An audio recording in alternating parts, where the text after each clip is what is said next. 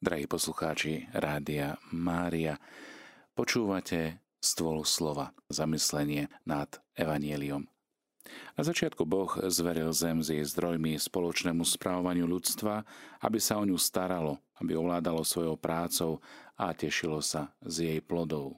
Na toto vedomie mali ľudia od najstarších čias, že ľudia nie sú pánmi Božích dobier, ale že ľudia sú správcami jeho dobier. Aj pán Ježiš používal pri ohlasovaní Evanielia opakovane obraz správcu alebo správcov. Takto poznáme správcu verného a múdreho, ktorý používa prostriedky, ktoré mu boli zverené, talenty, podľa vôle svojho pána a zabezpečuje tak potravu pre ostatných sluhov alebo pre dom pána.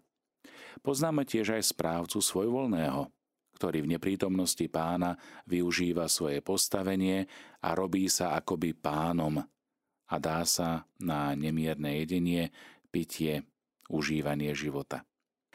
Obraz správcu tak veľmi dobre charakterizuje postavenie človeka pred Bohom. V dnešnom evanieliu podľa svätého Lukáša zo známej 16. kapitoly nachádzame podobenstvo o správcovi, ktorý bol síce nepoctivý, ale cez jeho príbeh nám Pán Ježiš zanechal vynikajúce poučenie, akým spôsobom my máme spravovať materiálne dobrá. Do rúk každého človeka zveril pán veľký poklad. Či už si to uvedomuje alebo nie. A zároveň radí, čo máme robiť, aby sme ho správovali múdro. Podobenstvo o nepoctivom správcovi patrí v evaniliách medzi tie také najzáhadnejšie. A to nie len v tom, že ním dostávame za príklad prešpekulovaného gaunera a zlodeja, ktorého pán v závere podobenstva dokonca pochváli. Problém pri pochopení tohto príbehu môžeme mať hlavne vtedy, ak si dostatočne neuvedomíme, že je to iba podobenstvo. A vieme, že podobenstvo nemožno brať úplne doslovne. Je to obraz. Ako nejaký návod na jednanie, ako normu správania a jeho hlavným poslaním je odozdať čitateľovi alebo poslucháčovi ponaučenie vo forme istej zjavenej pravdy. Najčastejšie sa podobenstvo o nepoctivom správcovi vysvetľuje tak, že pán nechváli správcove kšefty a biznis, ale jeho nasadenie pre vlastnú záchranu. A toto je zlomový okamih. A keď je on taký vynaliezavý vo veciach tohto sveta, o čo viac by sme mali my, synovia svetla, vynaložiť úsilie pre Božie veci. Existuje ale ešte jedna interpretácia tohto podobenstva, i keď sa na ňu dosť často zabúda. A to znamená byť pripravený na príchod pána. Na Boží príchod, keď pán príde a vyžiada si od nás účty za celý život. Prvotným kresťanom, pre ktorých Lukášovo evanílium bolo primárne určené, bola táto myšlienka o mnoho zrozumiteľnejšia. Očakávali druhý príchod Krista, ale keďže nenastával, u mnohých došlo k ochabnutiu vo viere. Preto evangelista hovorí, Ježiš príde a bude žiadať zúčtovanie. Asi všetci poznáme hru známeho ruského klasika Gogoľa Revízor. Ide v nej o to, že v malom mestečku čakajú štátnu kontrolu. A naozaj prichádza akýsi pochybný človečik, ktorého všetci omylom považujú za revízora. Chcú si ho podplatiť, chcú získať, keby chcú ho získať na svoju stranu. Rýchlo pochopia, že aj on je ich človek, iba jeden z nich. Aj on sa potrebuje udržať na svojom mieste a kým ho má, chce z neho vyťažiť, čo sa len dá. Omyl sa zistí, až keď falošný revízor odíde a prichádza revízor pravý. Gogoľová hra je plná komických scén a keď ju v Rusku hrali poprvý raz, ľudia načene tlieskali, smiali sa. Iba Gogol zostal smutný. Lebo diváci nepochopili, že jeho hra nie je komédia, ale je to vlastne tragédia. Že do postavy falošného revízora vložil symbol diabla. Ten sa ľahko vzmocňuje ľudského života na tomto svete, pretože ľudia sa chcú vyhnúť tomu pravému revízorovi, čiže pravému Bohu. Ten ale príde skontrolovať všetky naše účty a to v okamihu, kedy to najmenej budeme čakať. Gogoľov revízor i Lukášovo podobenstvo z dnešného Evanielia má byť teda poučením aj pre nás – Máme byť pripravení na príchod Ježiša Krista. Nie len na záver, kedy budeme musieť zložiť účty zo svojho správovania alebo správcovstva, ale už teraz každodennými rozhodnutiami, ktorými sa k tomuto okamihu pomaličky približujeme. Vieme, že ľudia si dávajú v živote veľa cieľov. Môžu to byť ciele rodinné, školské, materiálnych veciach a mnohé iné. Tieto ciele sú dôležité a potrebné, aby sme mohli prežívať náš život naozaj zodpovedne a užitočne. V konečnom dôsledku treba mať cieľ a žiť cieľa vedomo. Podobne ako to robíme aj v pozemskom živote, kedy zameriavame e, svoj život na posledný finálny cieľ ľudského života, smerom k väčšnému bytiu. Opatrný a múdry je ten, kto svoj život tak uspôsobí, že všetky svoje pozemské ciele a činnosti zameria k veľkému cieľu, ktorým je väčšie spoločenstvo s Bohom. Život kresťana a jeho eskatologické zameranie na smerovanie, čiže zameranie na väčnosť, neznamenajú zásadný odklon od pozemského života. Práve naopak. Ide o úsilie a o naplnený pozemský život, usporiadanie aj pozemských vzťahov tak, aby naše konanie bolo vedené láskou k Bohu a k blížnemu. Milí priatelia, väčší život s Bohom sa tak stáva centrom, ku ktorému sa zbiehajú všetky životné rozhodnutia. Skúsme sa nad tým aj dnes zamyslieť. Je nevyhnutné, že musíme robiť rozhodnutia aj vo vzťahu k materiálnym veciam, k majetku, ktorý sme či nadobudli, k predmetom, ktorý, s ktorými narábame v materiálnej oblasti, lebo sme správcami toho, čo máme tu v pozemskom živote k dispozícii pre dôstojný život. No zároveň si uvedomujeme, že osobitnú príťažlivosť onoho materiálneho zabezpečenia, ktoré nás môže časom dostať do pozície, že ovládame naše myšlienky, naše slová a skutky, že sa stane ako keby božstvom v našom živote. Pápež Benedikt XVI v knihe Úvod do kresťanstva na touto situáciou uvažuje týmito slovami, citujem. Mohli by sme povedať, že v bohatstve je zobrazený bôžik, ktorému sa obetuje všetko. Len aby sme dosiahli vlastný materiálny úspech a tak sa podnikateľský úspech stáva skutočným Bohom pre človeka.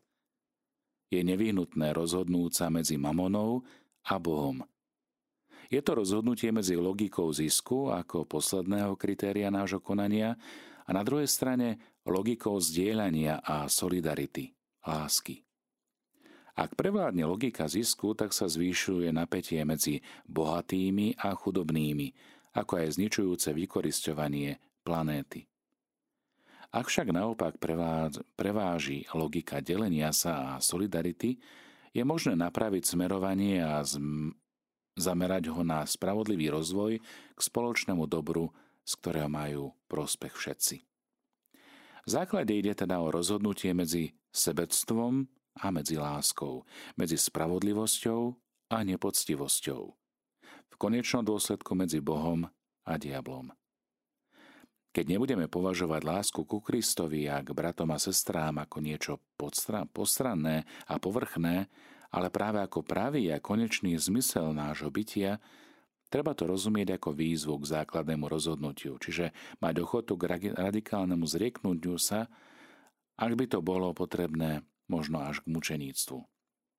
Dnes, tak ako aj včera, vyžaduje život kresťanov odvahu, aby plávali proti prúdu, aby milovali Ježiša Krista a spôsobom, ako Kristus miloval, ktorý v obetovaní seba samého neváhal výjsť až na kríž.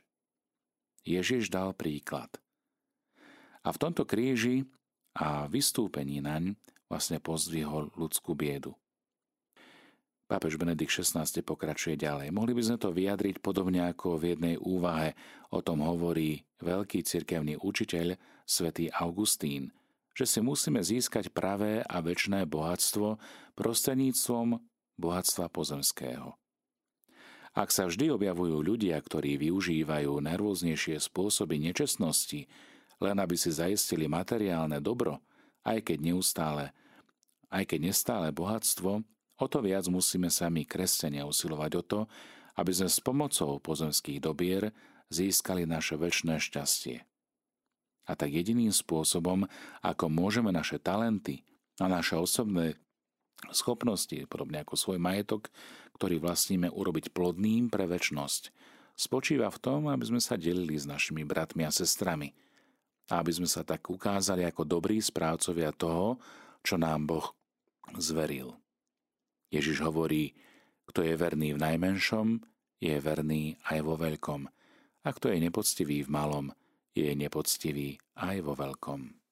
Ježišové podobenstvá sú v skutočnosti vždy hlbšie, než odhaluje prvé, či druhé alebo tretie čítanie. Už ani zďaleka nepredstavujú len nejakú jednoduchú múdrosť alebo nejaké poučenie. Často obsahujú obrad. Často podobenstva Ježiša Krista spôsobujú šok, aby prevrátili konvenčné zmýšľanie počúvajúcich. Sluha okradne svojho pána a on ho potom pochváli. To je samozrejme absurdné. A my by sme pri pánovej chvále nemali len zbožne prikývnuť, áno, dobre si spravil. Tento príbeh nás má vychovávať, nás má šokovať. Najmä v Evangeliu sv. Lukáša, ktorú dnes, ktorý dnes e, počúvame alebo čítame, nám pán rozpráva niekoľko záhadných podobenstiev. V rámci nedelných čítaní z Lukáša e, sa zvyknú vybrať jednotlivé state, ktoré hovoria ako keby e, v určitom poradí, v určitom slede e, poučenia, ktoré majú vychovávať poslucháčov. Napríklad e, o nenávidenom cudzincovi, ktorý bol lepší než najlepší z Izraela. Alebo cynickú radu o tom, ako si zabezpečiť postup spoločnosti, o pastírovi, ktorý si nevie veci veľmi dobre spočítať. Ďalej o nespravodlivom sudcovi a zbožnom mýtnikovi či rozporúplnosť týchto príbehov má otriasť, aby sme väčší venovali pozornosť pánovmu učeniu. Toto nás, milí priatelia, privádza eh, k podobenstvu, ktoré je z nejakého zvláštneho dôvodu známe ako podobenstvo s názvom O nepoctivom správcovi. 13 veršov 16. kapitoly Lukáša nám približuje práve tento úryvok. Keď na toho sluhu príde sťažnosť, že podvádza svojho pána, v súvislosti so svojim prepustením vykoná určité opatrenia v úvodzovkách, ktorými ho okradne ešte viac. A pán ho potom pochváli. To je samozrejme absurdné. Konkrétne ide o praktickosť viery. A robí to preto, aby sme spozornili, aby sme ocenili pravdu, ktorá protirečí svetskej múdrosti. A v tomto sa zjavuje tá praktickosť viery. Pravda, konvenčné myslenie je presvedčené, že viera je nepraktická, že sa sústredí iba na nebeské veci a preto sa vôbec nesmie starať o svetské skutočnosti, ako je matéria, čas, peniaze a podobne. Veriaci myslia na nebo a preto musia mať hlavu ako keby v oblakoch. Práve na tento omyl sa zameriava pán Ježiš vo svojom zhrnutí podobenstva, ktoré slúžia ako určitá forma výčitky lebo synovia tohto sveta sú voči sebe navzájom predvídavejší ako synovia svetla. Inými slovami, veriaci by mali byť v snahe o nebeskú slávu rovnako praktickí, ako sú neveriaci v snahe o svetské pohodlie. Tento správca je skrátka a dobre povedané darebák. No slúži aspoň ako dobrý príklad praktickosti. Pán Ježiš o ňom hovorí, že je predvídavý, pričom v gréčtine nachádzame slovo Fronézis, ktoré hm, zvykne označovať základnú čnosť alebo cnosť rozvážnosti či rozumnosti. Ten, ktorý má chochmes. Nemá tu však na mysli čnosť, ktorá nesie toto meno. Ale má na mysli svetskú rozvážnosť, šikovnosť, jednoducho praktickosť. A naopak naša rozumnosť pri snahe o veci, ktoré sú hore, ktoré sú v nebi, by, by sa dala nazvať takou svetou šikovnosťou. Nepoctivý, ale šikovný správca vie tieto tri veci, ktoré sa nám môžu pomôcť stať praktickejšími, je, že bude súdený, že bude musieť niekde bývať a že bude potrebať prostriedky, ako si to za, zabezpečiť. Poprvé súd. Tento správca vedel, že prichádza súd. Rovnako príde deň, keď každý jeden z nás bude počuť tieto slova. Vydaj počet zo svojho šafárenia. Dobrá, ktoré máme, nie sú naše dobrá ale sú to pánové. My sme len správcovia týchto dobier. Pri súde budeme musieť ukázať, či a akým spôsobom sme sa starali o to, čo nám pán zveril. Ak pamätáme na tento deň, vieme, čo máme robiť. Rovnako, ako to vedel aj správca, hoc nepoctivý. Ak tento skazený človek a Gauner dokázal brať vážne svetský súd, nemali by aj Božie deti vnímať podobne súd, ktorý je väčší?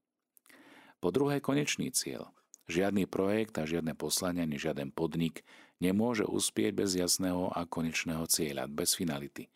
Takýto jasný zámer je najpraktickejšia vec na svete. A tak aj nepoctivý správca vedel, kde sa chce po súde ocitnúť. Presnejšie vedel, kde byť nechce. To na začiatok úplne stačí. Mal jediný cieľ a svoje snahy skoordinoval tak, aby to jednoducho dosiahol. Na tretia vec. Pána zvaruje, že nejaký sluha nemôže slúžiť dvom pánom. Tým viac by sme mali mať toto na zreteli aj my ako Božie deti. Hľadajte najprv Božie kráľovstvo a jeho spravodlivosť a toto všetko ostatné dostanete navyše. Nejaký sluha nemôže slúžiť dvom pánom, pretože buď jedného bude nenávidieť a druhého milovať, alebo jedného sa bude pridržať a druhým opovrhovať. Nemôžete slúžiť aj Bohu, aj mamone. Nehovoril by to, keby sme sa nesnažili práve o to, slúžiť Bohu aj mamone nebu aj svetu. Buďme múdri a vyberme si to, čo nám hovorí Ježiš.